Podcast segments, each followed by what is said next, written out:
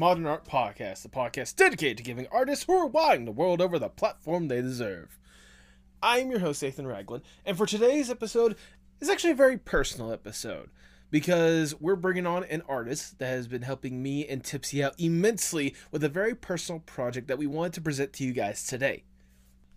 Today's guest is Bee Voorhees, a storyboard artist and animation checker that has worked for the likes of Titmouse and the wonderful Pink Boa Productions. Plus, with a name like that, how can I not present them for an October episode? Bee is someone that, like I said, we have been working very closely with, and especially for the uh, special project that we're presenting at least the day after this episode goes live.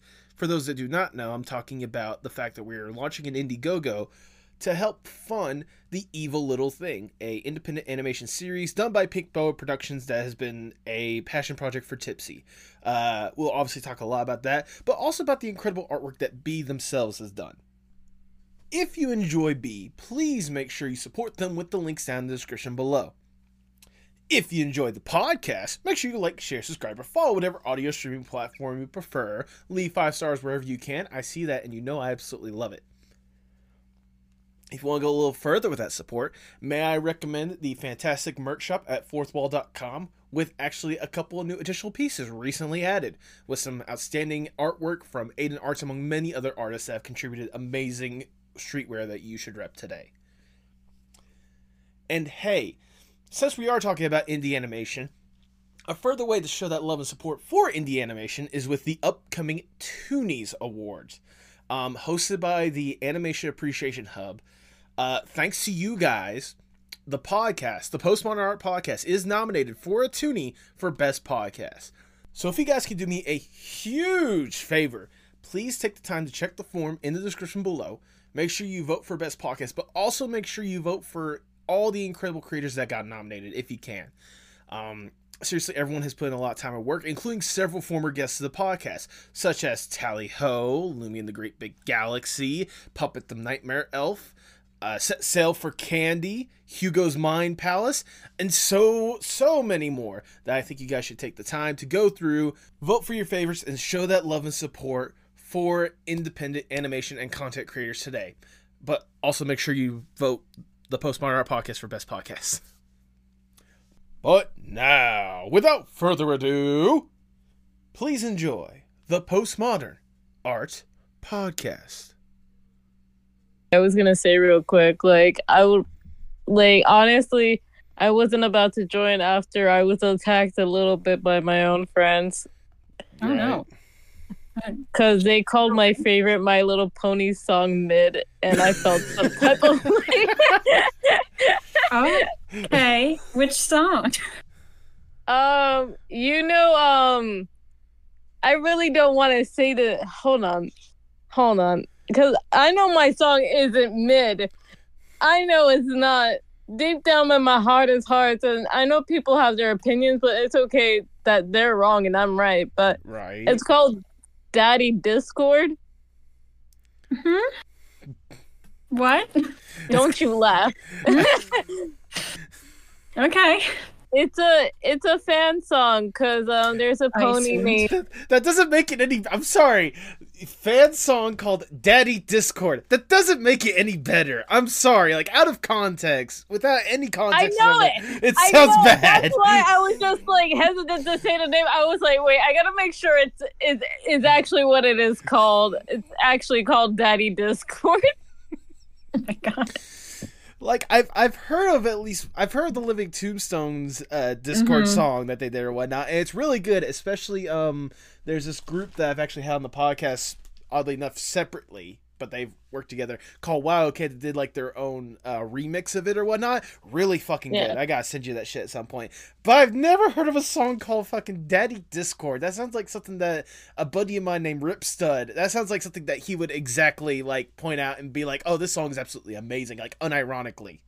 Like without banger. wi- without context, I'm going to say. Now, obviously, I haven't heard the song, so I can't pass judgment on it just from the name alone. So, Yes, but they called my song mid, and I was like, nah, I don't think I can do this anymore. My god. Okay. yeah, right. By the way, I just have to say, like, I didn't realize until I was doing a little bit of research, you have the perfect last name for mm. an October podcast. All right, I sure do. like, I get that a lot. like I'm, I'm genuine. I like. I just knew you as BV or whatnot. So like, whenever I did my research and whatnot, I'm just like, oh my god, oh this is well, this matches up perfectly. Yeah, it sure does. Um, I'm a big fan of Friday the Thirteenth too. So Well, there you go. out. This all this all works out perfectly in so many different layers. Um, Yeah, which I'm I kind of felt like I had to watch it. fair enough. All right, Bee. Before we really get going, we must ask the icebreaker question of the podcast, if I may. Let's say you get to go to a deserted island on your own accords. It's just you alone with your thoughts. You get to kick back, relax, breathe, get to truly enjoy yourself for a little bit. With accommodations, you're not stranded on this island. It, it, it's it's like a little personal Airbnb away from society. All uh, right, sounds nice. I know, right? to help make sure you don't go completely insane on this island, you can bring one piece of media or one piece of art with you to help with whatever kind of headspace you want on this island.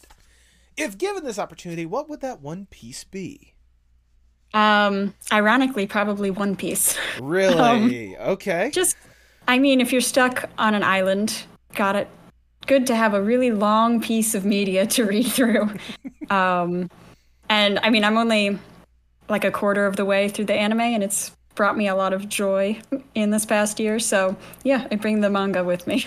I mean, that's that's if if, if nothing else, like you said, it, you certainly will have the time, you know, with how long you want to Mhm. spend on this island to get through it more than anything else. And ironically enough, I think the more I ask this question, the more and more people actually answer with One Piece legitimately. I mean, It's I'm- probably because you say it, like it, it, it plants the seed in your head. I mean, the way that you're phrasing it. I, I mean, true, but I mean, like I say more and more. I mean, I, I think this is like maybe the third or fourth time out of over like Sure. fifty or hundred episodes I've asked this question, which is still a good chunk uh, in the grand scheme of things.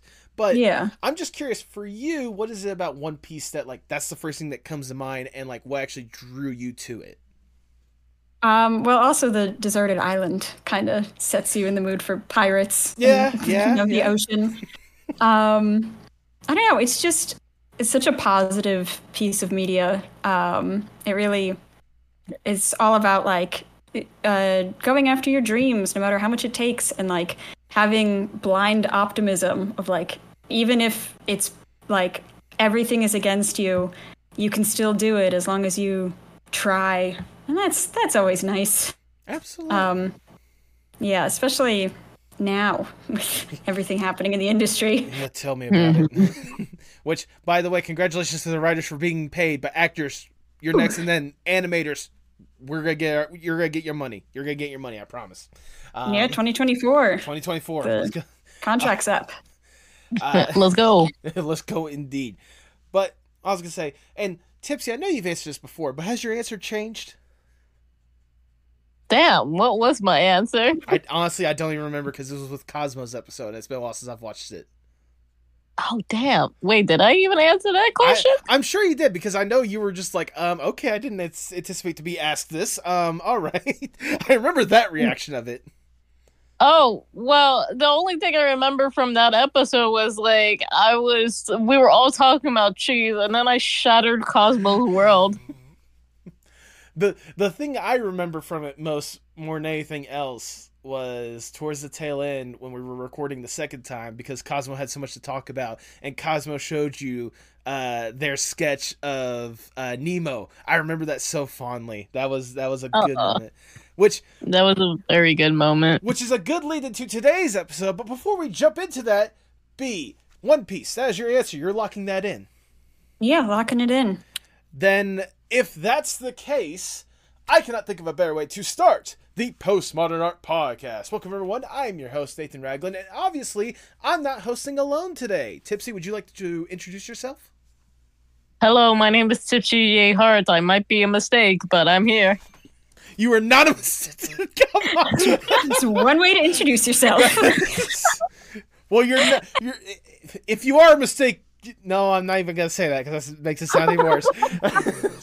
you're not. You're not a mistake in my eyes. All right, positivity here. You're right. Mistakes into miracles, not. Regardless, uh, Please make sure you like, share, subscribe, or follow whatever audio streaming platform you prefer. You should probably support the podcast by checking out our merch shop at fourthwall.com. Link to that will be in the description below, including this fantastic shirt that you see right here, among many other things. And follow us on Twitter, Instagram, and Blue Sky at PostmodArtPod for future updates and guest announcements, including today's guest. they are a storyboard artist and animation checker that's worked for Titmouse and Pink Boa Productions with the most fitting name for an October episode. Welcome to the podcast, Bee Voorhees. Woo! Yeah! Happy early Halloween. Happy to be here. It is indeed spooky month, my friends. Yes. How are you doing today, Bee?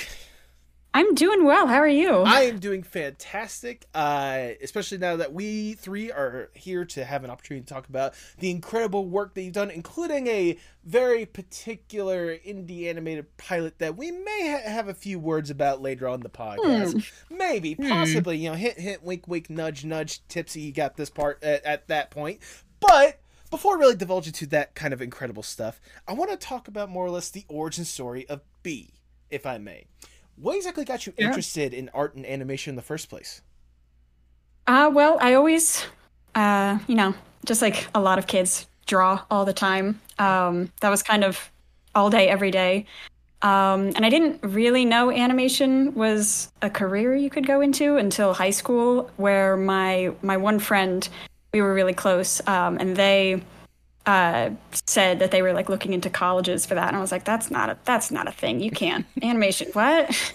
Um, so we started taking animation classes on the weekend together um, at like a local art studio, which was always that was really fun. Um, it was also one of the first times I had taken like a real official art class. Like I was one of those annoying kids that was like, if I if I'm not self taught, then I'm not a real artist. So I'm not going to take any classes. Uh, that bit me in the butt very quickly. um, uh, perspective is hard, and anatomy is hard, and classes are great. Absolutely. Yeah.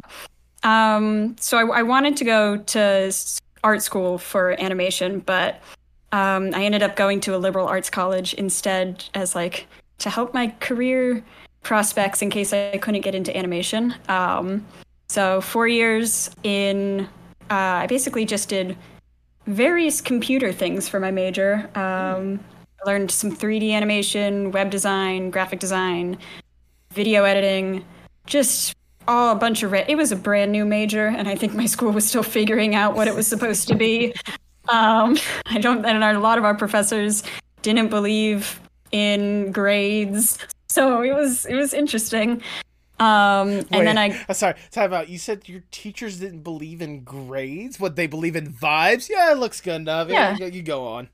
yes um, like they gave us grades but they were it was pretty easy a um, obviously i had to take other classes outside my major that were not an easy a but Right. the major itself was pretty vibes based um, uh, we had a lot of weird weird professors but it was a good it was a good time um, and then i graduated 2020 with covid uh, graduated in my yeah I'm so sorry.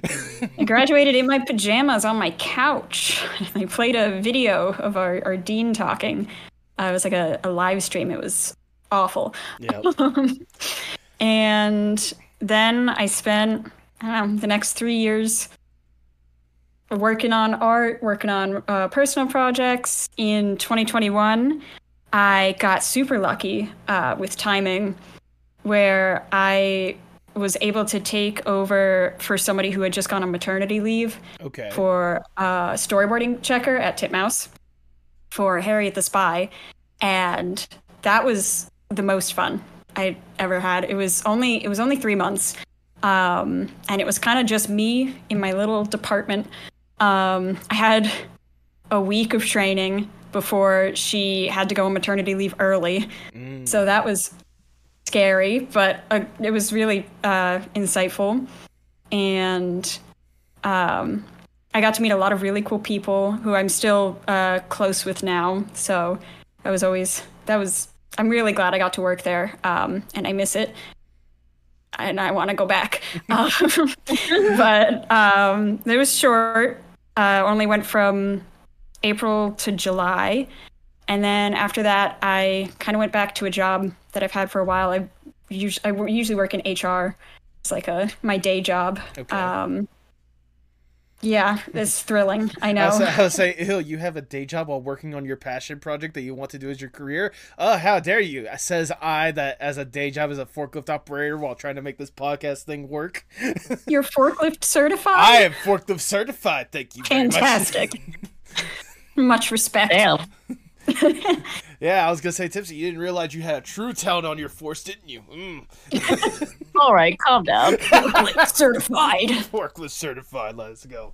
Um, but I obviously like I can understand that struggle, but before we really divulge to the stuff, obviously that kind of stuff, I just wanted to go back just a little bit back to some of the little Sure. early bits you're talking about. Like, Yeah, I- kind of rushed through it. no, no, you're perfectly fine. I mean, that if nothing else, it lays out a good roadmap for me to like pinpoint. Let's talk about this and that and this and that. Um, Sure. which I mean, I want to go back to talk about like some of those animation classes that you were talking about, like the back in high school. That like I was that more or less like the moment when it went from just like a general like passing you know love that you had when it came to art and animation to a passion and wanting to make it your potential career. Yeah, for sure. Um, it was a really small studio in my hometown where um, we it was just one teacher and he just owned this little studio and I would go every Saturday and the first three hours would be like still life drawings and then I'd have like a one-on-one one hour long class of um, animation and I think it was maybe like 15 when I started going to this. Uh, so we went obviously went through like all the basics like walk cycles and stuff. Um, but I just thought that was the coolest I mean, I, thing ever. I mean, I can certainly understand where you're coming from, especially like you know, not even realizing that was a possibility until like you get that first little taste of it. I know for me personally, like I didn't realize because I went to school for filmmaking, um, you know, mass media and all that stuff. I didn't realize it was a legit possibility to make films until I actually got to college and realized there was like a dedicated film area. Um, Tipsy, correct me if I'm wrong, but it wasn't that somewhat of a similar situation for you when it came to animation? Yes, because uh, majority of my family, um, their their understanding of animation and art wise is very like very uh uh, how you say retro, more like Picasso painting in their in their opinions. Um, like I didn't I didn't discover like cartoons or anything. Um, literally my first discovery of art was literally Lion King and mm. I didn't know that you can even make that as a career. Like the entire time, all I've been doing is just draw- drawing like anthropomorphic animals talking and technically furries. And then someone told me you can make a career out of this, and I'm like, you can. Yeah, you you sure can make a career out of furry art. Yep. Big big industry. yeah, no, t- no, sorry, no. I it just it just reminds me of there's a there's a comic that I saw not too long ago of like two guys working with each other, and then one person says the other, "Jerry, we said that the, the career's in furry art, not Furby art." Oh no. oh no, that's a big difference. oh, I have my Furby here. oh no. Oh god. But okay, I I mean, it's incredible. Obviously, like you know, once you actually get tasted that field, actually wanting to go all in with that kind of stuff, and I, especially like you said, going to college for this kind of you know career path that again was more of a, a vibe more than anything else. Mm. Um, especially because correct me if I'm wrong. According at least according to your resume, you went to the College of New Jersey, correct? Yes, So I that's can- correct. So I can only imagine how much more of a vibe it is because the fact that it's Jersey. Wait, you went to the College of New Jersey? Yeah. It was 40 minutes from where I grew up. What do you want from me? I didn't want to go very far. What was that like? Um, it was in, it was like 20 minutes from Princeton. Um, it was in Ewing. So it was a nice area. It was a small school. Um, better than Rutgers. Fuck you, Rutgers. um, Oh, yeah, it's just it was a nice little campus. Everything you could walk to within ten minutes. Um, five if you're really booking it. Um, and my major, I think, was only a couple years old by the time I had joined. And they now, as soon as I left, they fixed it up. They made it so. Oh, um, wonderful! Yes. Yep, yeah. as soon as you're gone, they're, they're just like, "Oh man, we I think we I think we messed up a couple things here. Now Let's just work on that right there." Yeah, it's, doesn't it always happen that way though? Uh, yeah, yeah. they um, put in where people could like focus on different things, whereas uh, for us, we had to take every class. Like even though I was not even remotely interested in coding. We had to take coding classes. We had to take video editing classes, which I was interested in. Um, but I think as soon as I left, they kind of made it easier for everyone to just take the classes that would actually benefit them. Um, it was it felt very much like um uh like a Renaissance major where like um you you mastered you knew a lot of things but you mastered nothing. Um, I, I I know that too well because the college I went to, like they they they had oddly enough kind of the opposite of your situation. I came in, and when you initially came in, you could emphasize on something, but then for some reason, some of the new professors that came around, and it's like we're gonna change it to where you have to focus on everything. Try to be the jack of all trades, but the master of none. You know? Yeah, exactly. Yeah. Uh, and again, TCNJ, if you're listening, um, don't come after me. you're a good school. I'm sorry. Just needed to well, get you your stuff together. You didn't say fuck you to them. You only said it to Rutgers. well, Rutgers deserved it. TBH? Yeah.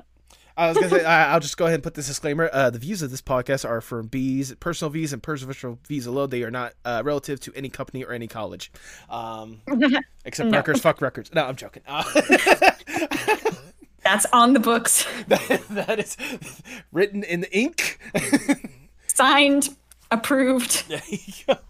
So, uh, and obviously, like it was, I can imagine it was an interesting experience, especially again, like I said, towards the end when you graduated in your pajamas, which I feel mm. like which I feel like normally is the case. There's just a big giant cap and gown behind it, but that's aside from the point. True. Um, but still, I mean, obviously, you know, it's not like once you graduated from college, that was the end of it. You, like you said, got a good opportunity in the industry when you first got an opportunity to work at Titmouse with Harriet the Spy as an animation checker. Now, I've heard of a lot of positions when it comes when it comes to the animation and film industry. What exactly was your job as a storyboard checker and animation checker? I have gotten that question a lot from people imagine. in the industry. um, like I've worked on, uh, I get people telling me all the time, like, "Oh, I've worked on a bunch of shows. I have no idea what that is." It's like that. That's okay. um, there's only, there's, I get to see postings for like jobs for it once every six months. Oh, wow. um, so it's really uncommon, but so what I did um, was I basically organized what the storyboard um, revisionists did. So in the pipeline, it's you have your storyboard artists. They do like the base run, and then the checkers go in, fix things up, and then that's turned into the animatic, and then they still need to fix things up. The checkers.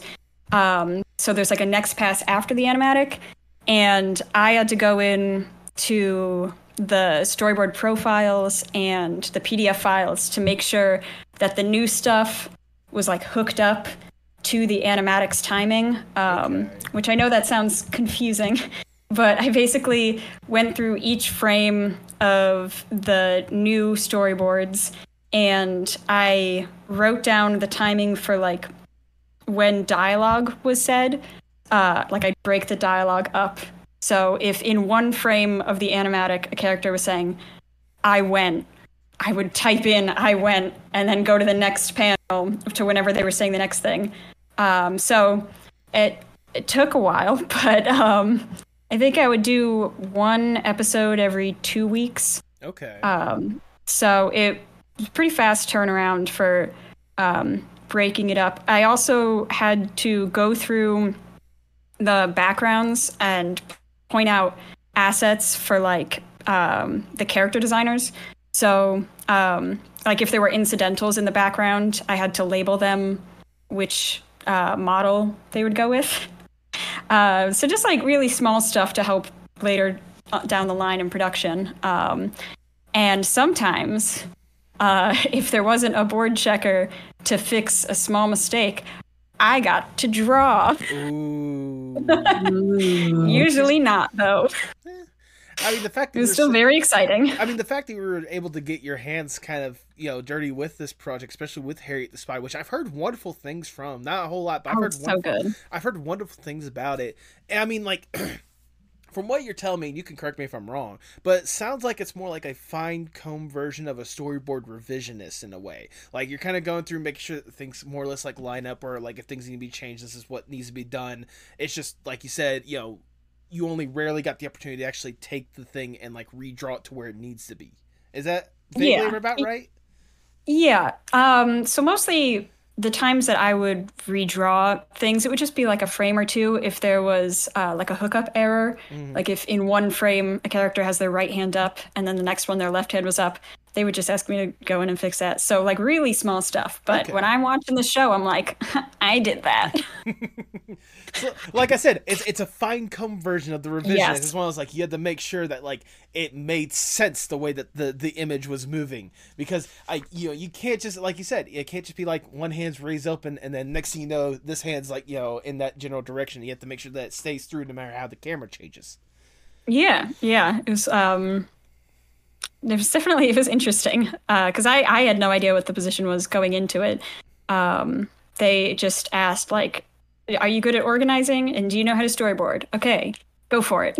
Well, that was that was kind of it. Off to the races. Yeah, I mean, especially for a show like Harriet the Spy, which I mean, like, you know, I remember whenever I was seeing the commercials for that, like the trailers coming up for it, it looks gorgeous. It looks like a stunning show. I can only imagine, like, getting an opportunity to work on a show like that must have blown your mind. Like, just working on a show must have blown your mind, let, let alone an incredible show like that. Oh yeah, when I when they first sent me the email, um, because obviously I didn't know what sh- the show was going to be going into it, um, until I signed the NDA, and I I opened the email, I was like, oh my god, I've hit the jackpot. Uh, no, it's it's beautiful. Um, it's really got a cool design. Uh, reminds me of like colored pencils, and it's all like very '60s flair. Uh, I love it. I love the music. I love the art uh, design. Um, I love the people that I worked with and the cast, um, who I didn't get to work with, but I still love the cast. yeah, I mean, technically you worked with them, but I imagine, especially with it being heavy in COVID times, it's like how everyone else worked with them through messages Sure. and such at best. Um, I I have to know, like, because obviously you got to be able to, to tinker and toy around with so many different parts. I can imagine, like, say an episode every two weeks. Was there a particular part or a particular moment that you can watch that episode and be like, "I'm so glad I got to be able to do that moment"? yeah, so I got to work on the last, um, most of season two. Okay. Uh, so, but I got to work on the finale, like the two part finale, and I I love it. Made me cry. Um, it's a really good way to for the show to end. Um, there's actually there's one scene where because the finale takes place in a theater and they're doing like a school play, and there was a shot that I don't know who had to draw it. Poor soul. Um, but there is an entire crowd shot and i think i think for the end product they made it easier where like most of it's blacked out and you only see a couple of the characters in the front. Right. um, but originally when i was doing it i had to go back and figure out who each character because you know they like um, just did like fill-ins. So i had to figure out uh, who was sitting where and label every single character and it was i think like 50 or something. And i even if that was cut out i'm proud of that scene. I mean, especially whenever you have to work meticulously on so many different people, you kind of remember a face or two, you know? yeah exactly and obviously, like I said, it was an incredible experience, but sadly, you know, the show is over, so you had to move on. And luckily, you were able to stumble upon a wonderful little project that, you know, me and Tipsy might know a thing or two about. That is to help out with the pilot for The Evil Little Thing. Now, I'm genuinely curious, how did this opportunity come to you? Um, I'm trying to remember. um, I've known Tipsy for a while. Um, I think we must we met through Discord, right? Yeah, we met through a Discord server, no longer existing, but then we we met up again in another server. Very Yeah, we- lovely people. yeah, we, uh, we had to remake the server, and uh, you came back, thankfully. Um, and I think you had just uh, mentioned it, right? And I was just like, I'd be happy to help. I- um, something like that. I- I, something like that because I because the thing was um I knew you were very interested in Nemo for a long time um yeah, ever I since love my I, boy. ever since I spammed the little man like you and Molly were um were always gushing about him even drew a little fan art and I had you in my in in the back of my head I was like I need I need to be and I don't. I the thing is though, like I can't even answer that question because it's either that I made the announcement to look for people and you no, no. Now I remember. I came to you about that. Probably. Sure. Yeah, and I was like, "Hey, B, want to join this little shindig?" And you said yes without any issues. Yeah. Yeah, that's so, yeah, I think I remember this now. Um it's like, yeah, of course. Love to help. Absolutely. I'm, I'm certainly glad you were able to hop on board because I remember that announcement because I remember, I, I at least remember the aftermath. I remember Tipsy had me in a call and I think was was Fasano in there. But I remember we were going through like some of the different people that we were trying to to bring on board. Some of them I think are still actually on board still, which is incredible. We got a lot of talented people that were like answering the call, wanting to help out on this little thing with what little we can provide. Um, but I, I can just say, at least in my experience, B, ever since I've been a part of this project, um, you have been one of the strongest figures when it comes to this project. I mean, obviously, you can elaborate a little bit more on yourself, but the storyboards you provided uh, for this uh, for this beautiful little pilot that we're working on right now, you've done a phenomenal job with them. How was it like for you to be able to to bring these incredible characters, especially Lil Nemo, to life? Well, Oh. Well, uh, sadly, I haven't had the chance to draw Nemo yet, but I hope. Yes, exactly. I Yes. hope to draw him someday soon. Um, so yeah, you uh, Tipsy approached me. I believe I around this time last year um, with the script, and I was able to just hop in. We had some early character designs, so I think in my board they're not quite accurate anymore. Um, the designs have changed a little bit since then. I'm sorry. That's okay. That's what? Don't apologize for that. Uh, if anything, I'm sorry. I need to go back and fix it. Um, and I, you gave me a good amount of time to work on it, like four or five weeks. Uh, I think I asked for an extra week because I forgot about Thanksgiving. forgot that that was a thing. Um, you did. then, yeah, I had a lot of fun working on it. Um, I spent I spent a good amount of time on it. Um, I loved being able to work with these characters um, that I I mean I had only really just met. I uh, didn't know a lot about them. I got to read the script and I got to see the character designs, and then I just kind of jumped in. Like we didn't um, have really a set or backgrounds yet, so I kind of just had to wing that um, until a little later. Uh, but overall, it was just it was really it was really fun to just uh, get thrown right into it and uh, do my best. Honestly, I was just surprised you even said yes in the first place. I was just expecting you to say, no, crazy person slaps me. No. yes, that's exactly how I am. Ready to slap at all times. Liberal with the slap. Well, I mean, yeah, then you said yes, and I was like, oh. Well, I mean, uh, well, I mean, I will say honestly, from the storyboards I have seen you do, I mean, they certainly do slap. If I do say so myself, but Out of here. You Out of can't, here. This, you can't, kick, podcast is over. you can't kick me out of my own podcast. yes, I can. I'm the showrunner. Anyway, Co-showrunner. Ooh. showrunner. but regardless, back to what I was trying to get at. Like seriously, the the storyboards that you provided. Uh, for the for the script, I mean, like you did a phenomenal job, really, like translating what we had written down onto like a good visual form more than anything else. Um, if it's okay with Tipsy, obviously I was going to show like one or two here and there to really show just like some of the amazing like uh, visuals that you're providing that I know are definitely going to lead us into the next step. And I mean, I can only imagine for you, like obviously we know you're waiting to to have an opportunity to draw Little Nemo, but from what the characters you did get to draw, did you have like a personal favorite like moment or a personal favorite like you know expression that you got to really like translate into reality? Um, I'm trying to. I really liked just in the whole scene um, how there was like the the glow of the TV in the background mm. to give it like a nice mood lighting. Um, but favorite part, there's a part where Sam looks up, um, like really concerned. Uh, he he looks down and he sees the diary, and it like kind of, kind of looks back up and is like, "Why? Like, are you okay? Like, why are you why are you still reading that? You've read it too many times."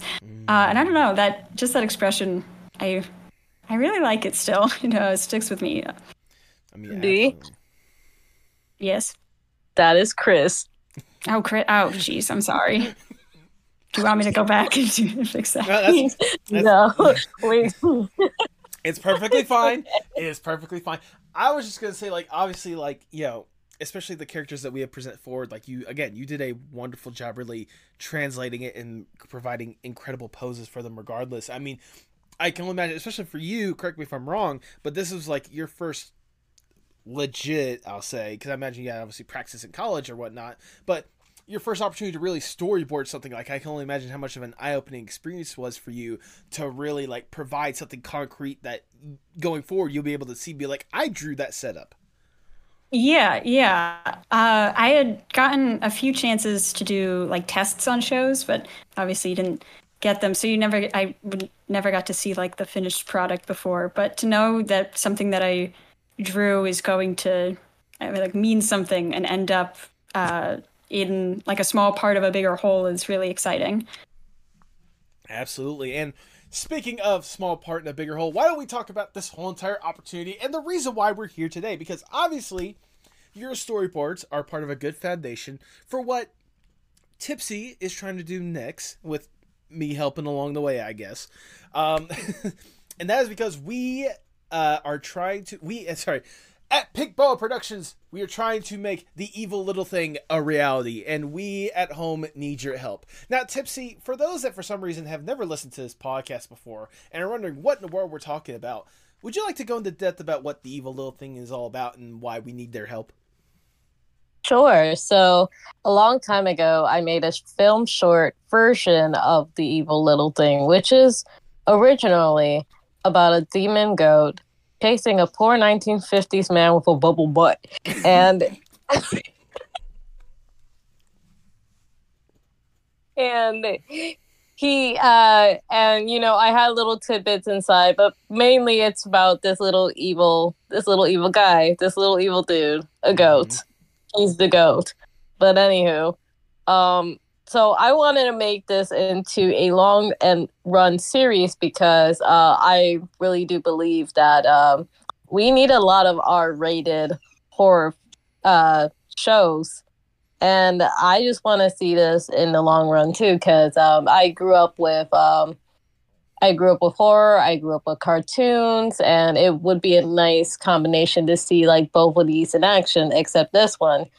Uh, I have amazing plans with this, but of course we need the help. Absolutely. And that is through Indiegogo. Mm-hmm, absolutely. And obviously, like for those that have watched the podcast before, you've heard us talk about this incredible project for. You've seen many intro, you know, instances of us really showing a lot of love to this project. Hell, you've seen in the background how I always have my nice little Nemo plushie right in front and center. You know, kind of lurking, just you know, making sure that his presence is known.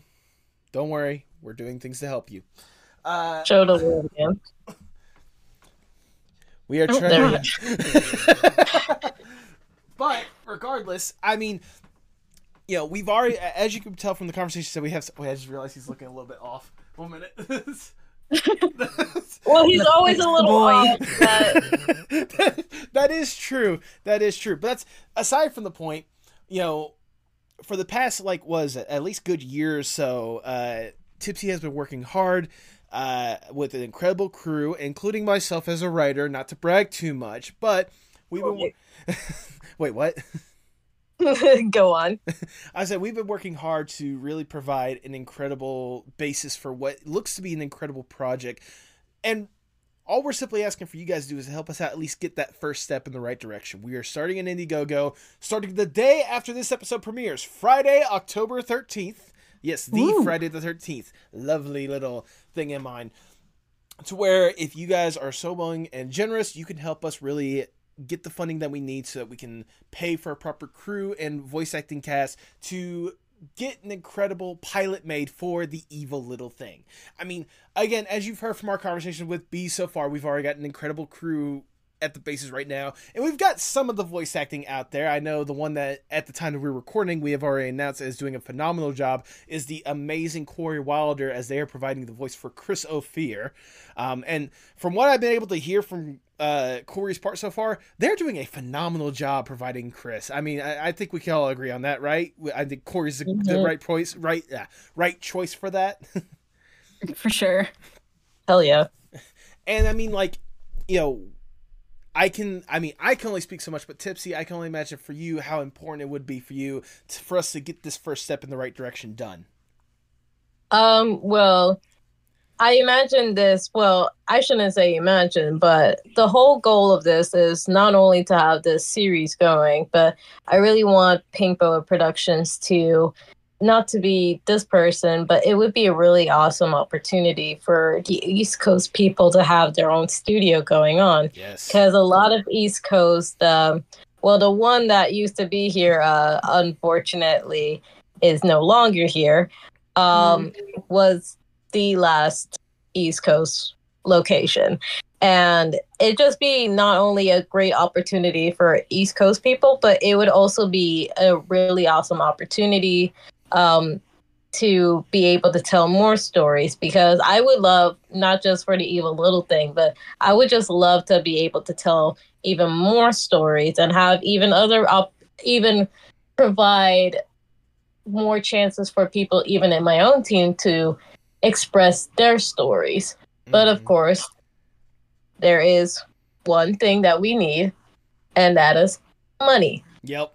Sad. Yep. Sad to say, in today's you know capitalism first society, we need your money, people. Give us your money. give us your money. But but obviously we're not gonna try to give it to you. We're not asking you just to simply give us the money. We want to give you a little, give you a little something in return. And I mean, I can go down the list, and Tipsy, you can add some more if I need to. But we've have plenty of opportunities for you guys to get things such as your name in the credits, obviously, a chance to see the pilot episode animatic, like be there for the premiere of it before you know we all finish it up. Uh, get wonderful poster art, maybe an art book, a limited edition Nemo plushie, which is it the same one that I have lurking in the background, you know, launching to attack me? Yes, show the show the boy. We have we have 20 of these left over. If you want one in the background looming, please get you know there will be a wonderful special tier for that there's only 20 left get them while you can because it's a wonderful little adorable little guy please don't kill me um I have one too. He watches me while I sleep. It's fine. Exactly. exactly. But I mean, on top of that, you could also, uh, you know, depending on how much more you want to donate, you could be a background character for one of our things. You could potentially voice a character for either the pilot or maybe even further on. Heck, we even have a special Ouija board, Matt. Uh, Tipsy, you want to elaborate a little bit more on that a little bit because I know you have a lot more hands on and who the artist is working on that. Mm-hmm.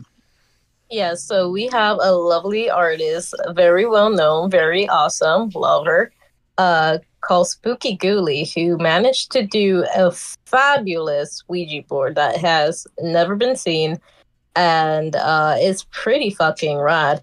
Um, it will be like produced through Fograss, of course, as a mat, but you know what? Hey, you got an emo Ouija board, you can summon the little guy. Exactly. I mean, you know, if uh-huh. you if you miss out on the plushie tier, which again, there's twenty, you know, there's only twenty of those available. I mean, you can always try to summon the plushie with the wonderful Ouija board mat. Um, Tipsy, is there any other rewards that I missed out on that that you think we should include? Yeah. So we are definitely wanting to do a vinyl CD, very one of those like little retro vinyl disc and it would have the art of uh, obviously the Evil Little Thing show. You Mhm. get to also have a special little message from beyond the grave. Grave. Ooh. Yes. So if you wanted to have something truly for this wonderful season that is upon us, or that is with us right now, to help support an incredible little project and have someone from beyond the beyond tell you just how wonderful of a person you are. I cannot think of a Or better or not.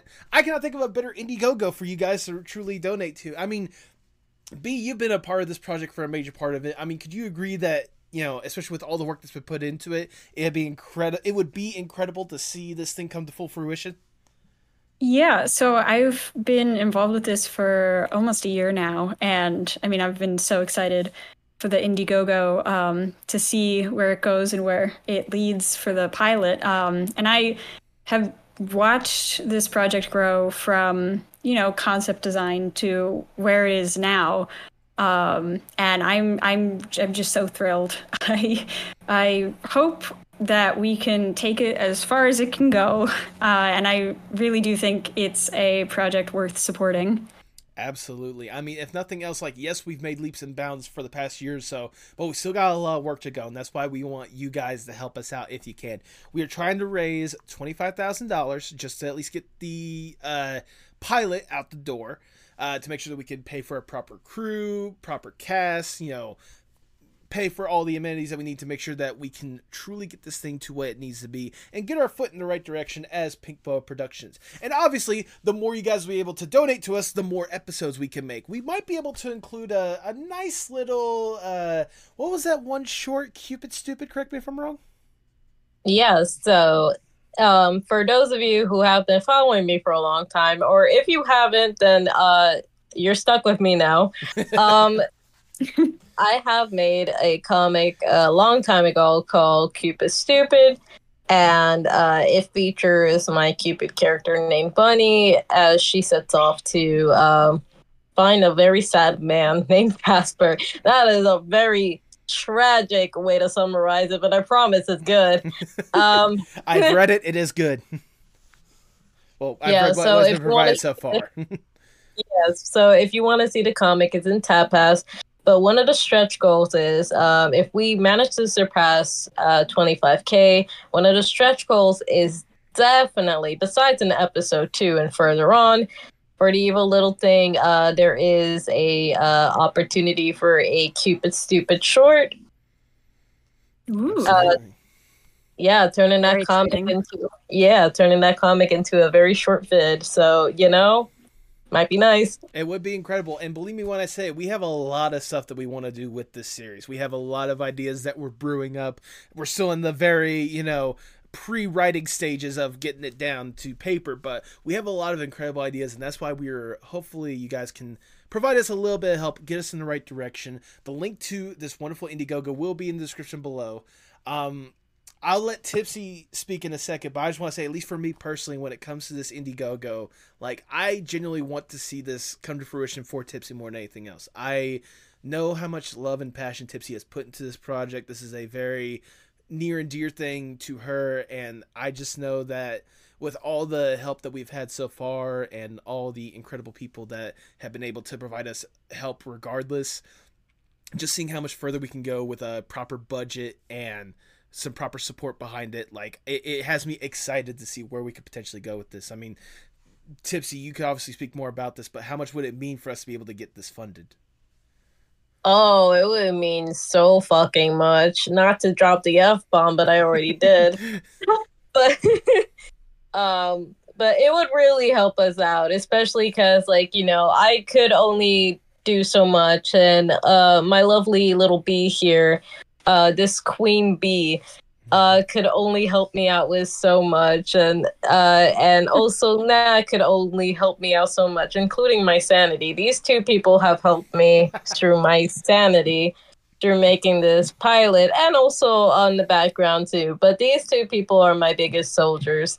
And it would be awesome with uh if we even make it and like even if we didn't make it to the stretch goal like just having enough to fund these talented amazing ass people that I love very, very much would be very good. We love you too. We love you too, Tipsy. That's why we are here to more or less help get this thing on the road. And if you guys want to help out, again, we have a wide range of goals. Just check out the Indiegogo campaign, which will be in the description below. Obviously, it'll be starting October 13th. So if you're listening to this on that day or afterwards or whatnot, go find it. Go, sh- you know, support if you can, fund if you can. If not, spread the word. For all you know, there could be someone out there that wants to see this kind of stuff. If nothing else, there's like Tipsy said, there should be more R-rated horror comedies out there, especially one starring an adorable little goat that could potentially kill me from half a mile away if I'm lucky. Yeah, if if you're lucky. well, Yes. yes, the, if I'm lucky, but that's aside from Lucky to be killed by him. We should all be so lucky. if I want to be killed by him, I at least want to not, not feel the pain right immediately. I just want it to be quick and painless. That's why I feel like the farther away I am, the easier it would be. Because if I'm right in I'm the blast zone, Hold on a second. Hold on a fucking second. I'm sorry. This is my little guy you're talking about. You know how very fucked up he is. I mean, yes. However, I, I'd like to think, in fact, that I'm one of the people that's helping writing him to fruition. I like to hope he at least have a little bit of sympathy for me. He doesn't care. Do you think he's a villain with consciousness? This isn't that type of show. I, I, to be fair, I don't know if he's really much of a villain with much of a brain in the first place. He has brain. He has big brain. He's just using it for other things. It's in there somewhere, Yes. deep deep down. Yes, yes. I was gonna say. Oh, I, I forgot to say also. Like one of the stretch goals that we want to have, and one of the ideas that I want to write to fruition. I want to be the writer for this one. I, if you guys would want to make one of my dreams come true, I want to do an episode of the Evil Little Thing that is a musical. I have a ah. wonderful. I have a wonderful idea to where I've kind of talked about this with Tipsy, but you know, having Nemo watching TV mindlessly one day and there's a musical on, and for some reason that influences Nemo to make the entire world a musical, to where everyone is pouring their heart out about petty things or they're singing about the little things that they are doing every single day. I think that would be a wonderful comedy aspect more than anything else. And if you guys are able to help reach it to the stretch goals, maybe that could be a potential episode in the future. Who knows? We just need your help funding it. Who knows? Yeah. If none else, I can only imagine the fun that you know, Tipsy as a musical fan would love to see how in the world we get these guys to sing. Oh, absolutely. Like, um, because you brought this to my attention, I was like, oh, honey, I've been imagining this episode a long time ago. Um, I don't know if you guys knew, but I'm also very into musicals. Oh, you I was are. was a theater kid. Oh, So what's your. Fa- Wait, hold on. What's your favorite? What's my? F- oh no, that's a hard. that's a hard question to ask somebody. Um, You're in an interview with us. You better answer. Uh, I guess. I mean, the easy cop out answer is Wicked, but also it's probably true. Like, it's really good. that's a valid one. That's Yeah. the answer. Tipsy says, Um, since you want to be grilling people, what about yours? What's your favorite? Mm. Oh.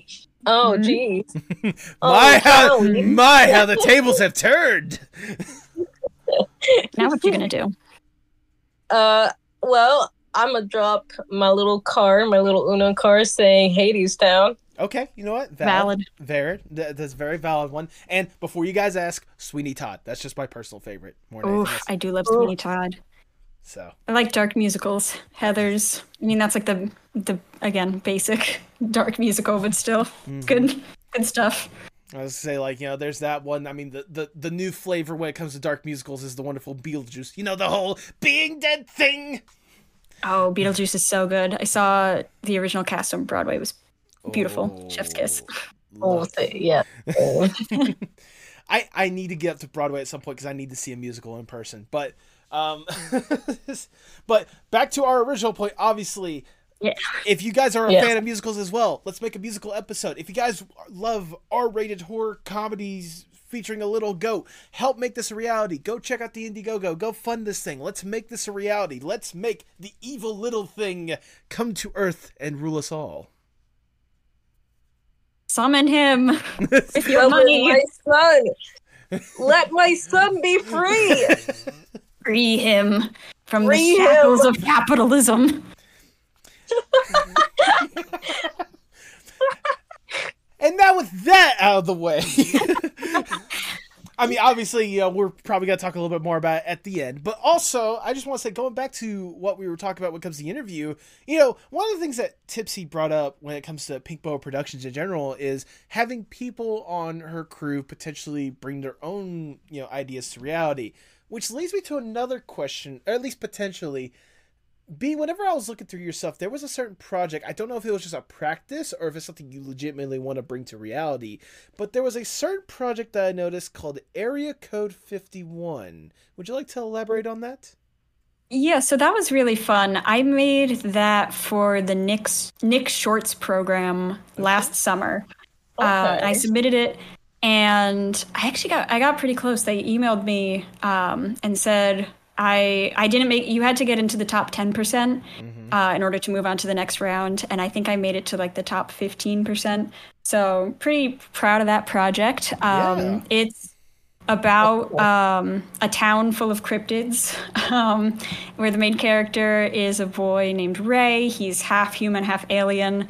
Uh, his best friend is uh, Sasquatch, and uh, she named Dakota. She does science, and his other best friend is a little Mothman. Um, and they just go on various adventures together. It's not. It's just like a you know basic kids show, but um, I have have a whole pitch bible for it. I really enjoy the characters. I go back and redesign them every so often to just try to keep them up to date with uh, my art style now. And uh, I like to talk about them whenever I can. Well, I'm giving you an opportunity to talk about them more because it was certainly an idea that whenever I first saw it, like I thought it was really like nifty and unique, kind of like a kid show based around like the aliens and that kind of aspect.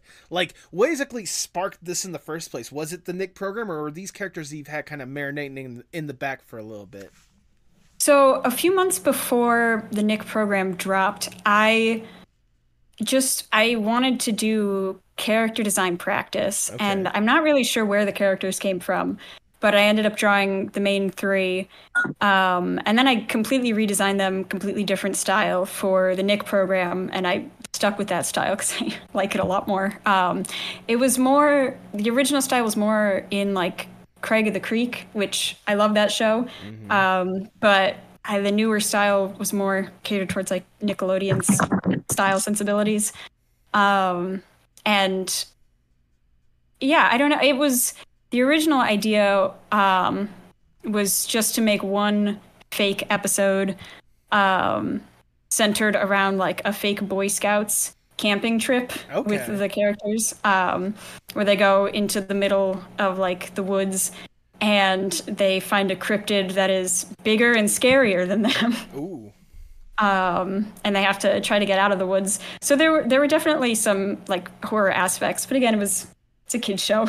It's not not gonna be like the evil little thing. I, I mean, uh, obviously, not everything has to be the evil little thing. I Yeah. mean, uh, especially when it, deals with like cryptids and stuff like that. Although, again, if we want to see the evil little thing be a reality, donate to the Indiegogo. Just saying. Yes. Um, but like this this idea that you have for the area code 51, like I just found it like again, I just found it unique more than anything, especially the way that you have the character designs and such. Like I can only imagine you said you had a whole pitch behind it. Like what are what would be some of like the the pie in the sky dream ideas that you'd love to bring to reality with a uh, concept like that?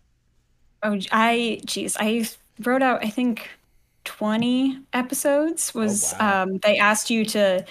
I mean, I didn't write them out. They were just like short pitches um, for each episode, and um, it was mostly it was very like classic Nickelodeon. Um, I kind of pitched it as like a cross between Craig of the Creek, uh, Jimmy Neutron, and Gravity Falls. Okay. Um, so you know, Cartoon Network, Nickelodeon, Disney, I guess throw them all together into one. It's fine. um, and so a lot of it would be. Uh, so, so basically, their town was right outside of knockoff Area 51. It was Area 5D1, um, and so that's where they kind of all lived. And a lot of the plot lines would be stealing experiments from the base and like going off and doing their own crazy antics. Um, there was like the classic shrink down to the size of ants. Um, they'd go into space sometimes. Uh, there's a science project that went awry and they had to stop it from destroying the town. All that, all that good, good stuff. Goodness, that that sounds like a lot of fun, especially for like a, a good Nick program. Like I said, like you you instantly said like Jimmy Neutron. You said all those shows, Jimmy Neutron, Craig of the Creek, Gravity Falls, and like just thinking of what the amalgamation of that would be already has my brain crane like the gears in my head churning thinking about like the the potential situations that that could lead to like that just sounds like a lot of fun at the end of the day more than anything else like i do you have a do you have a personal favorite part about this concept that you would hopefully like to see come to fruition at some point yeah so i had a funny idea for one of the episodes um, where because ray is uh, part alien he ha- will eventually develop telekinesis you know classic mm-hmm. alien trope um, but he doesn't understand what's going on, so he thinks his house is haunted. Um, and so it would be like a found footage episode, kind of like paranormal activity, Uh-oh. where, yeah, um, of them trying to figure out what's going on. And Dakota, despite living in a town of monsters, does not think ghosts are real. So she's in this um, trying to prove that there are no ghosts. And at the end, you find out it's um, just Ray going crazy while he's sleeping, um, not realizing that he's using these powers. Uh, but I always I loved the idea of found footage animation, uh, like shaky cam, all animated. It just seemed seems like a really interesting way to go. that would be a fun idea just to see come to fruition more than anything else. Like, I I know you said this was part of like the Nick Shorts program, so I don't know if for some reason you can't pitch this elsewhere. But if you had an opportunity to, like, would you love to see this, whether on Nick or elsewhere, just at least see it come to reality? Oh, for sure. Yeah, I am pretty sure I can, can still pitch it. Um, uh, actually, yeah, I'm pretty positive I'm allowed to still pitch it and can use all the information. Um, but yeah, I'd love to pitch it again. Um, I'd love to pitch it to Nick again. I've changed a lot from the original pitch. Um, that I think has made it more solid than what it was a year ago. But uh, I'm just going to keep chipping away at it, and maybe I'll get the opportunity to pitch it again someday.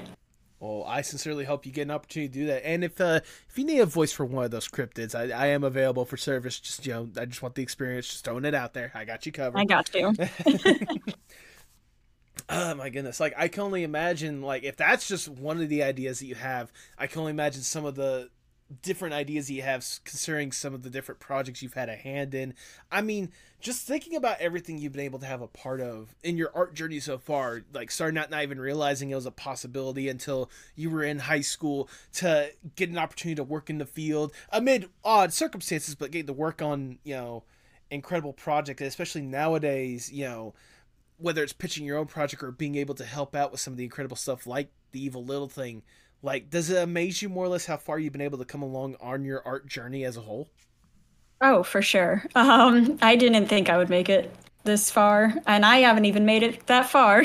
but uh, I'm glad to be here. I'm really glad uh, I got the chance to work on the show. Um, I moved out to LA recently, so that's exciting. Uh, living the dream.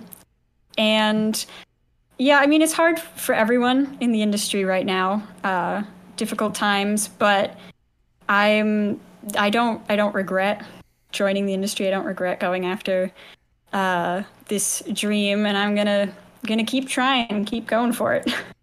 Well, I. Hell. Yeah, uh, no, sorry. You go ahead, Tipsy. No, I was just saying, hell yeah. No, there you go. hell yeah. Hell yeah, hell indeed. Yeah. Like I sincerely hope you get more of those opportunities now that you're like more of a part of it than ever before with so many different aspects of it. But you know, for this next question, if I may, let's say we go a little bit above and beyond, if I may. Let's say that I am Big Shot Mr. Moneybags. I come up to you and I'm like, look, Bee, we know you got some fantastic stuff in the work. You know, we've seen some of the the work you've done, whether it's with Harriet the Spy or this little project called the the Evil Little Thing that we think has some potential. We'll focus on them in a little bit. Right now, we are focusing on you and you alone because we think you just need a little extra platform, a little extra push to get you there. We have access to anyone and everyone in whatever industry possible, and more money than there should be possible. We really should be making sure that those actors are compensated and they have their insurance stuff like. Oh, we'll focus on them in a little bit. Right now, we are focusing on you and you alone. if given this opportunity, what would be the dream Bee Voorhees project? Oh my gosh. Um, kind kind of joking, but I would always say that I wanted um, to run a, a reboot of Scooby Doo. I know that's so specific, but big Scooby Doo fan. Um, always wanted to do one that was like into the Scooby verse with every yes. recent ver- like previous version of Scooby Doo all living in like the same timeline, um, and just have fun going crazy with it because I think it has the potential to go crazy, and I want Scooby Doo to do more with that. Didn't wasn't there a comic to where they kind of toyed around with that concept a little bit? Uh, you're gonna have to be more specific. Like there, I, I just always every single time I think it's like on Facebook or whatnot. I'm always seeing like the these pa- or Twitter. I'm seeing this like panel of like just a chase scene to where it's like just all the different Scooby Doo like versions of that character just like running off or something like that. Like Oh, I don't- think yeah, I think I do know the art you're talking about. Uh, yeah, I probably I didn't pitch it proper. Like it wouldn't be. I guess it's not really Scoobyverse because there's there would only be one version of the gang, Mhm. but they'd be trapped in like this limbo where it's both the 60s and modern day okay. and all at the same Okay. time. Um, and like the continuity doesn't make any sense. Like somehow they're both friends with John Cena and the Addams family. Um, and like it does, like and Adam West's Batman all at once. Um, and nobody understands how or why, and that's like the big mystery of the show. Is like, why is this happening? Why are we stuck like this? Uh, why are we still 18 years old, even though it's been like 50 years, 60 years? Um, Because and we directed it. yes, uh, yeah. I just want, I want, I want to mind fuck Scooby Doo. I want it. get get get one of the episodes where James Gunn is the director of it and tries to to somehow throw Scrappy Doo under the bus like he did for the movies. I would do the same thing. I hate Scrappy. Y'all are so fucking mean to Scrappy. He's, gr- I don't like him. I'll say, What Tip, the fuck you do? I would say, wait, wait. I, I, Exist. I'm so fun. uh, It's so funny that you bring this up because Tipsy, ironically, the the guest that I'm having you do the thumbnail for, which at for this episode would be like the previous episode, he actually did a dedicated episode talking about the case for Scrappy Doo and talking about like how everyone honestly like piled on. There was a lot that like people made it. It was the people that made it worse, not Scrappy Doo, the character himself. Like so, uh, like the the host Justin Hart, he agrees with you. People are taking to are giving too much crap to Scrappy Doo. It's what he represents. It's not the character itself. he was created when Scooby Doo was in a slump and they needed more marketing. Well, exactly. Like, okay, I, I'm gonna make this case right here. All right. It, let's say that you're running a program that's been successful for a while, but like it's getting to the point to where there's even uh rumors of it potentially getting canceled. You'll just throw anything at the wall just to see what would stick to bring up the ratings. And to their defense, Fairly and- Parents. Uh, uh, no, exactly. But to their defense, when Scrappy Doo was introduced, the ratings went back up. So you can't really fault the fact that like a character somehow worked that way. I mean, they did throw everything at the wall to see what would stick. Like they had Shaggy and Daphne pair off, and then it was just Shaggy and Scooby and uh, Scrappy, and then they were doing their own thing. They gave Shaggy a red shirt. They were just trying everything, Yeah. man. It was the red shirt that was honestly the Death Note more than anything else. God, do You you, really know that they're in deep if they got to give him a red shirt. I know, right? Do you, do you do you remember the uh like the Wacky Race Olympics or the Hanna Barbera Olympics stuff that they would do with like all the different Hanna Barbera episode like cartoon characters, especially like Scooby Doo and such? hmm Oh my god! Yeah, wack, wacky races. Uh, like what was her name? Uh, Penelope Pitstop. Yes, yes, And all those old uh, Jabberjaw. All, all part of that. Oh my goodness, my my aunt had like that on VHS, and like I I I have a very personal place in my heart for Scooby Doo. So trust me, I can get where you're coming from when you were talking about that concept. I believe me when I say I want to see that. That like just that, that weird that weird limbo like somehow in like two different time frames, like how the stuff would interact, how like the the bad w- one bad guy of the week will find some way to like cross through the limbo and like affect the the modern say, day or like go back in time to the 60s and somehow mess up like the timeline somehow. Like the possibilities are endless when it comes to that. Yeah. Exactly. Give the people what they want, Scooby Doo. Let me run your show. There you go. But sadly, we gotta get down from the dream scenario. We gotta get back to reality, and I'll ask the ever. Boo. I know, I know, I hate it too. I hate it too. I'll ask the ever so generic question: Where do you hope to see yourself in, say, five to ten years from now? I have a job. That's a good start. That's a good step in the right direction.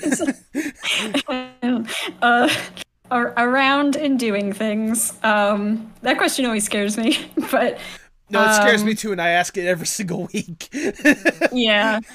I mean, I hope to still be in LA, although with the prices, who knows? yeah, Um, yeah. if I still can't get a, uh, an industry job in another year, who who knows? Um, but yeah, I'll I'll be around. I'll be still working on projects. Um, hopefully, doing some more uh, personal projects. Hopefully, in five years, we, we're still we're still chugging on evil little thing content. yes, yes. Um, that would be great to uh, keep this going long time, long term. Um, At that point, we could have at least three different musical episodes. Yes. so every episode will be a musical episode. okay, let's not go that far. Let's not go down the let, let's not go down the box town route. Okay. Boo. Hey, hey, hey, hey, hey, hey! Give credit to Box Town. Like I actually like what they're doing with their production. No, I wasn't booing Boxtown. Oh, you were booing me. Okay, I got you. yeah, That's so a I was booing story. you. No, Yeah. I like Boxtown. yeah, Box Town's cool. I'm, I, I'll probably leave this in. I'll probably edit it out. I don't know. I'm trying so hard to get those guys on the podcast at some point. Like, Oh, yes, that would espe- be cool. obviously obviously getting charlie to have him talk about like because this is his baby as well so i want to get his idea on what this is all about but oh my god it would be pie in the sky if i get alex hirsch on the podcast it would be Oh. pie in the sky Be Yeah. careful what you Oh wish my God. for. oh that, Tara Strong. okay uh, no, anyway Tara. anyway yeah so in that case i'll definitely edit that little bit out um right. Don't forget. Uh, no, trust me. That's why. I, that's why I have my camera on so I can do weird motions and be like, "What? Wait, what do I do about this?" Oh, that's right. I got to edit this part out. so, da, da, da, da, da, da. anyways, um, as we start to wind down the interview, I just have one last question I want to ask you. Bee. Um, obviously, you know you're deeply entrenched in art at this point. Like you've really devoted yourself and want to see yourself go far in this field. How important is art, not just for you, but for the world as a whole? Oh, well, I got into art um, because I thought it was important. Um, especially, I wanted to get into children's media because um, it's the first thing that got me thinking about like getting into animation. Besides my friend was um, Steven Universe, Okay. and just like I know it's. Hey, I no, think that's a pretty common thing that people say now in the industry. absolutely. I um, cannot tell you the amount of times I've had Steven Universe come up on this podcast alone. Yeah, I mean, it was a great show, and just the representation in that show really mattered a lot to me as like 14, 15 year old um, queer, but not out, uh, mentally ill, all that, all that jazz. Um, and I wanted to be able to work on stuff like that um, for kids like me, and so I know how important on a personal level um, animation can be, and I, I just want to be able to contribute to that. Absolutely, absolutely. That is wonderfully worded, if I do say so myself. Uh, Yes. Bee, that is all the questions that I at least have for you. Um, Tipsy, do you have any last questions before we just shower them with a bunch of praise? Yes. Bee. I Yes. have only one question and one question for you. Mm-hmm. So, I know how you got invested into the show, but what made you invested with Nemo when I was first just drawing him for shits and giggles? No thought head empty. Really? Mm, he- he's my boy. I, what do you mean? He's adorable. Look at him. He's a little squish. I want to squish him. Look at this. So you look just saw. so you just saw that, and you were like, "Wow, what a goat!" Yes. Next question. Well, with that, again, that's all the questions that we have for you. We've already showered you with a whole bunch of praise, but we will shower you with a little bit more because you know it's it's our podcast. We do what the fuck we want. Um, Yes. Tipsy, do you want to go first, or do you want me to go first? You go first because you saved the best for last, which is me. I am the best. Well, I figured since you have more closer connection to them, I figured you'd have more to say. Um, but I just at least want to say for me personally, again, you know, Bee, I first got to know you because of, you know, the evil little thing. You know, like I said, you know, at one point, I'm a writer for this thing. So the words that I got to, to write out, to see you translate that and bring that to life, like it, it was one of honestly the most like surreal moments for me ever since I've been a part of this because, you know, I've written stuff before and I've filmed stuff, but to see my stuff, uh, see stuff that I've had a hand in really be brought to animation like it's almost a dream come true because I've wanted to have a hand in animation one way or another. So on one hand thank you for that, but also like I'm proud to see how much you've been able to help out with not just with this but just in general. The the art you're pushing out there and such is absolutely outstanding and I I'm certainly excited to see what more that can be whether it is with the evil little thing or your own personal stuff. Like I genuinely think especially after hearing your story you know, like I genuinely think that some amazing stuff is coming your way one way or another. Like you deserve so many opportunities to really go all in with this field since you've truly devoted yourself to it. Like you're you're a fantastic artist, you're a wonderful person, and I can only imagine the leaps and bounds that are in the future for you if you keep going down this path. Thank you. It's very sweet. I'm just really glad I got to bring your words to life. Um, it was, it was so fun working on it. I mean, I, I- I'd like to hope so. I'd like to hope that we provide a, a very interesting and fun script to, for people to see that visually more than anything else.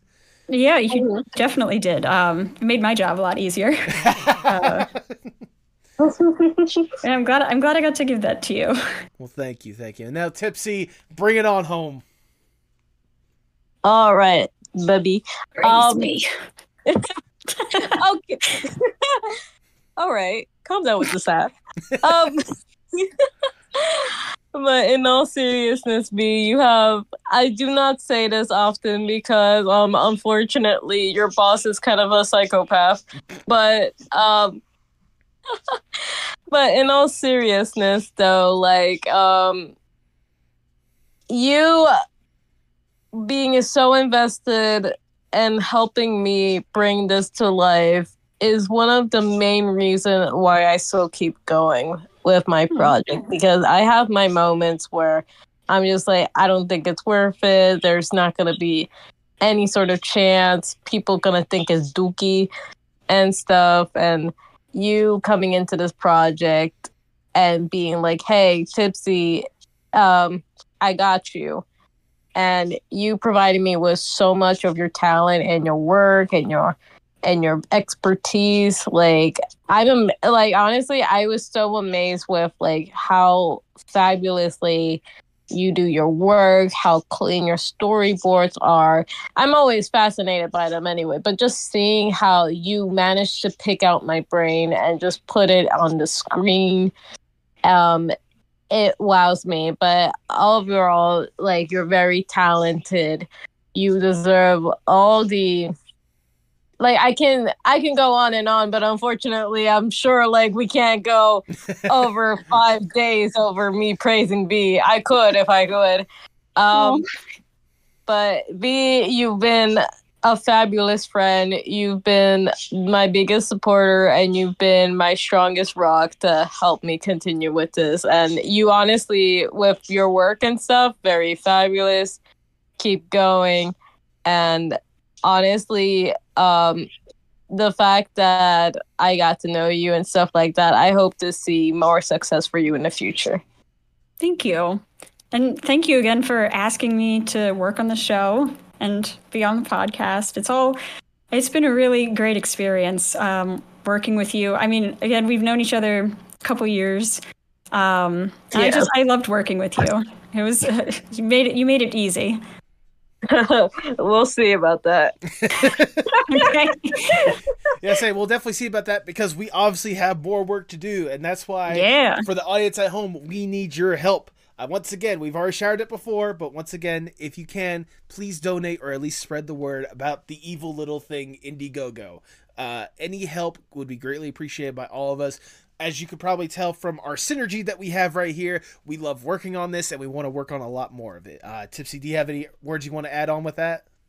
Yeah, sure. What the fuck is synergy? Are you serious? No, dead ass. oh my god. okay. I, I, I don't know the di- I don't know the dictionary like term Group for it. Chemistry. Yeah, We work well together. exactly. That's what synergy is. Yeah, we're on the same wavelength. I, I thought so, and then Tipsy asked that And then question. we, then we weren't. then we lost the synergy. Goodbye. I'm sorry. I'm just built different. Okay. It's good to ask questions. Okay, let me rephrase that. Do you have anything that you want to add when it comes to why people should donate to the Indiegogo? Um. Well, besides uh me, uh, absolutely forgetting the fact that you get the chance to be an executive producer if you wanna. That's right. But- there's, there's only two people. That, there's only two people that have that title right now. Yours truly and Tipsy. So if you want to be a part of that, you know, help us out. Yes, I'm surprised I'm even executive producer, but like, sure.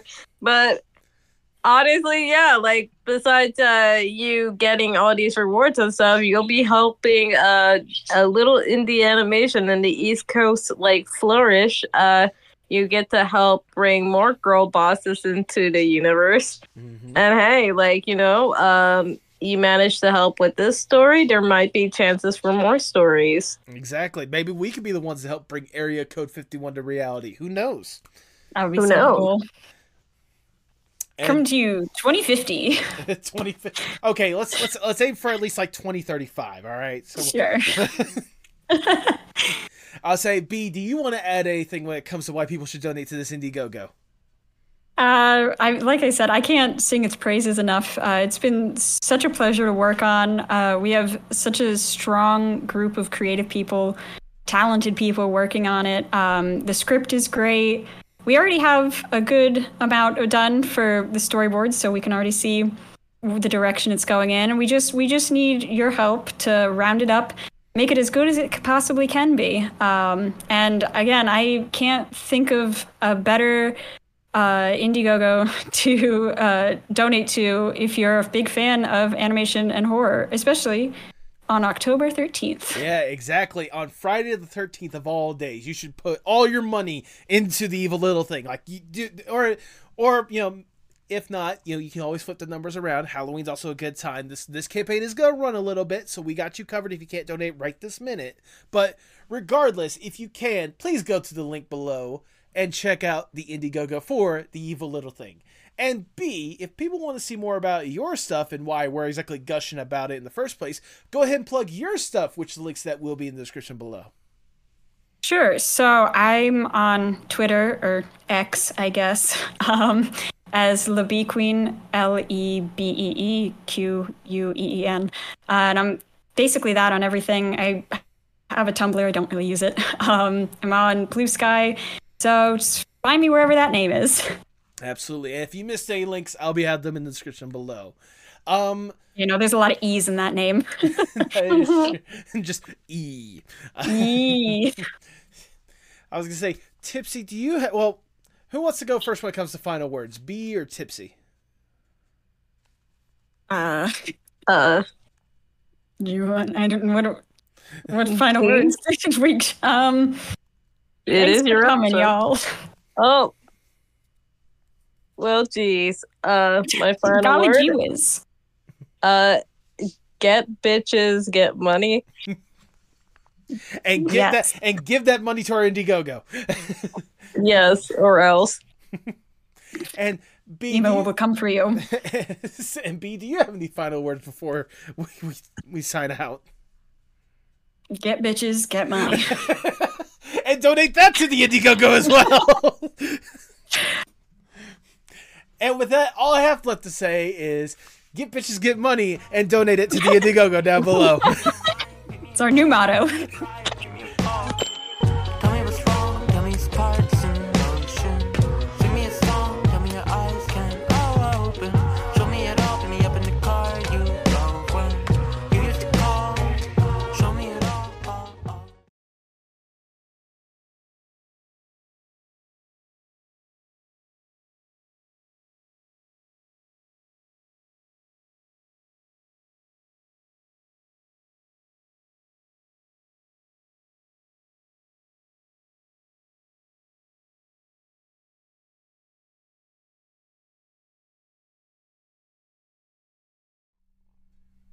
Thank you so much for sticking around to the end. If this is your first time listening, I cannot tell you how much I appreciate it.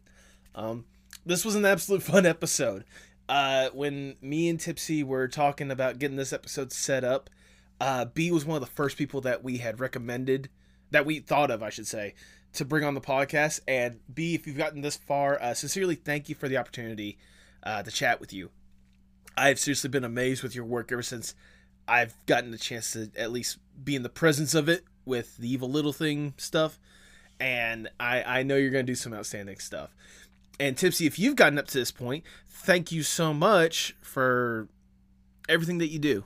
Um, for those who don't know, uh, I have said many, many, many times over that Tipsy is the reason why this podcast is at the level that it's at today. Uh, Tipsy has done wonders, uh, really making connections, uh, getting stuff set up, uh, providing great moral support and some outstanding thumbnails, if I do say so myself. Um, that's why when the opportunity came to help bring this evil little thing to reality, uh, when Tipsy approached me about helping her write this story out, I I agreed without hesitation. Um, for those that, again, if you're fairly new to the podcast, Tipsy was one of the first people to show any support, not any support, but one of the first people to, to show some true support for the podcast, and I cannot thank her enough for it.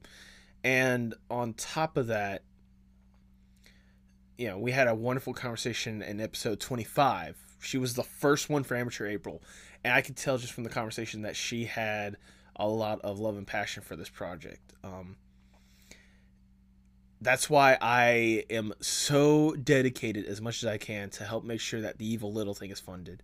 Uh, because I know how much this means to Tipsy, and in turn, it means a lot to me. Tipsy has put herself through a lot. Tipsy has been through a lot. And I cannot think of a better way to help let her know that all of it is worth it than by making this a reality. I cannot tell you guys the amount of passion that she has for this. I cannot tell you the amount of love and the determination to see this thing succeed that she has for it.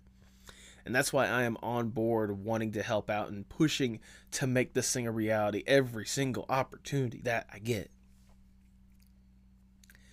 That's why if you guys haven't considered or didn't even realize there was a Kickstarter beforehand, like take the time, go through, even if it's the, the, the smallest tier with a simple thanks in the credits, or if you can afford to get one of the bigger goals, that would help out immensely. And if you're in a situation to where you can't afford it now or later on in the campaign, at least spread the word. Like